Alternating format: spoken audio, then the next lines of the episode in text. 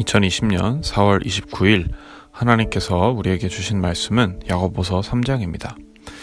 이 야고보서 3장에서는 말에 대해서 경고하고 있습니다. 앞서서는 부자와 가난한 자를 차별하지 말아라. 말씀을 듣고 행하지 않는 그런 신앙인을 어, 경고했습니다. 다른 일을 차별하게 만드는 것은 이 마음속의 죄입니다. 그런 죄에 넘어가는 것이 곧 시험이라고 할 수 있고 그 시험을 이기기 위해서는 우리가 하나님을 의지하는 지혜가 필요합니다. 이 장 마지막에서는 예수님을 향한 믿음을 가졌다면 그 믿음을 실천하라고 말했습니다. 이어지는 3장에서는 말과 언행에 대해서 경고합니다. 1절을 읽어보겠습니다. 내 형제들아 너희는 선생된 우리가 더 큰 심판을 받을 줄 알고 선생이 많이 되지 말라. 예루살렘 교회는 아무래도 다른 성도들을 가르치고 싶어 하는 사람이 많았던 모양입니다. 그런데 동시에 말을 실수하는 사람들도 많았던 것 같습니다. 누군가를 가르치는 사람은 자연스럽게 말을 많이 하게 됩니다. 근데 말을 많이 하게 되면 자연스럽게 말 실수를 하게 됩니다. 사람이 자기의 말을 완전히 조절할 수 있다면 얼마나 좋을까요? 말 실수만 하지 않아도 우리가 겪는 갈등들의 절반 정도는 사라질지도 모릅니다. 오늘 보는 3장의 구절에서는 말을 조절하는 것을 짐승에게 재갈을 물리고 마음대로 원하는 방향으로 틀어서 조절하는 것과 뱃사공이 배의 방향을 잡는 것에 비유하고 있습니다. 짐승도 재갈을 물리면 원하는 곳으로 가라고 부릴 수 있습니다. 마치 목자가 양을 치듯이 그렇게 가라고 할 수 있습니다. 또 뱃사공이 기술이 좋다면 자신이 타고 있는 배도 마음대로 원하는 방향으로 가게 할 수 있습니다. 하지만 사람의 혀만큼은 마음대로 조절되지 않습니다. 사람이 운전해서 원하는 곳도 갈 수 있고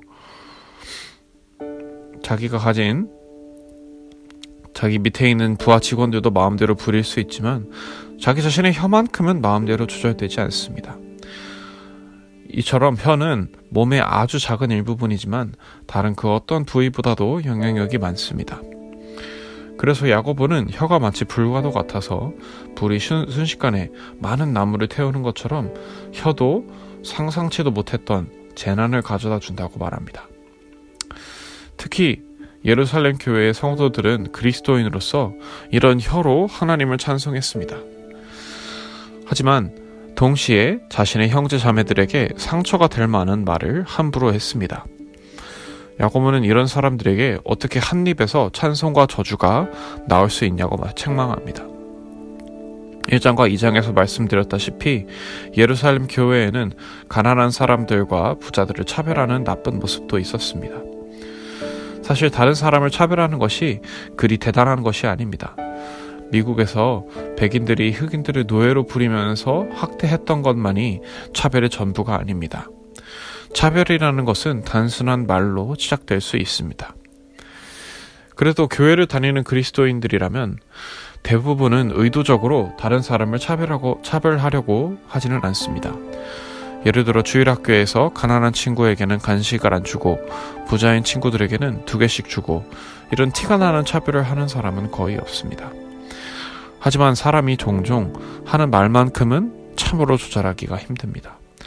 어쩌다가 한 번씩 튀어나오는 말이 그 사람이 평소에 어떻게 생각하는지 보여줍니다.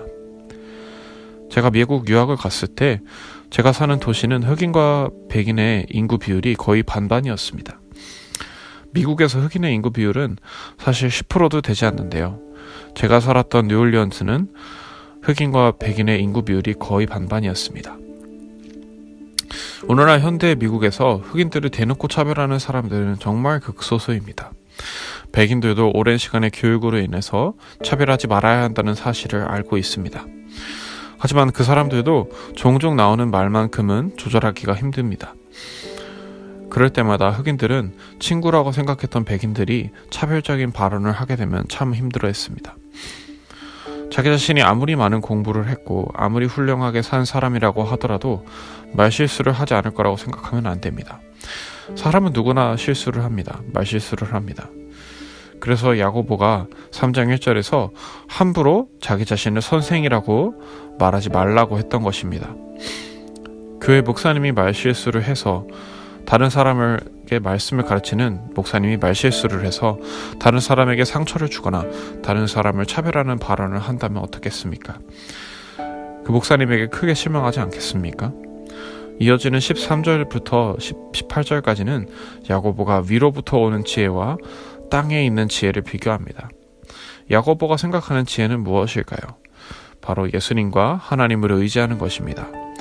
하나님을 의지하면서 믿음을 행하는 사람, 하나님의 사랑을 실천하는 사람이 야고보가 생각하는 참으로 지혜로운 사람입니다.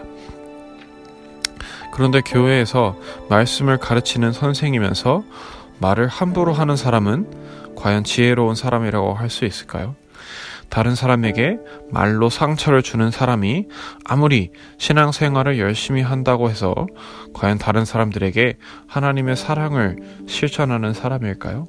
절대로 그럴 수 없습니다. 만약 다른 사람들과 싸우고 다른 사람을 싫어하는 마음이 있고 다른 사람을 무시하면서 나 자신을 뽐내려고 하는 성향이 있다면 제대로 하나님을 믿는 참으로 지혜로운 사람이라고 할 수 있겠습니까? 이런 사람이 교회에서 말씀을 가르치고 있다고 해서 정말로 지혜로운 사람일까요? 절대로 그럴 수 없습니다.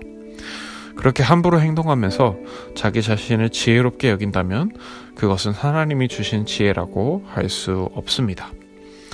예루살렘 교회에는 이처럼 자기 자신을 지혜롭다고 여기면서 다른 성도들을 가르치고 싶어 하는 사람이 있었던 모양입니다. 문제는 그 사람이 말을 함부로 하면서 시기와 다툼을 일으키고 있었다는 것입니다. 그래서 3장 16절은 이렇게 말하고 있습니다. 시기와 다툼이 있는 곳에는 혼란과 모든 악한 일이 있음이라. 사랑하는 여러분, 그리스도인으로서 항상 말을 조심해야 합니다. 그리스도인은 말과 행동이 일치해야 합니다. 말로는 하나님이 당신을 사랑하십니다. 라고 하면서 자기 자신은 다른 이웃들을 사랑하지 않으면 되겠습니까? 가깝게는 여러분의 자녀들과 부모님과 같은 사, 가족들로부터 여러분의 직장의 사람들도 모두 여러분의 이웃입니다. 여러분이 직장 상사로서 또 후배 직원으로서 또 부모로서 자녀로서 학교에서 같은 학생으로서 또 우리가 주변의 사람들에게 하는 말이 결국 내가 어떤 사람인지 드러냅니다. 여러분은 하나님의 사랑을 말하고 하나님의 사랑을 실천하는 사람이 되고 싶으십니까? 아니면 하나님의 사랑을 믿는다고 말은 하면서 막상 말로 다른 사람에게 상처를 주는 그런 이중적인 사람이 되고 싶으십니까?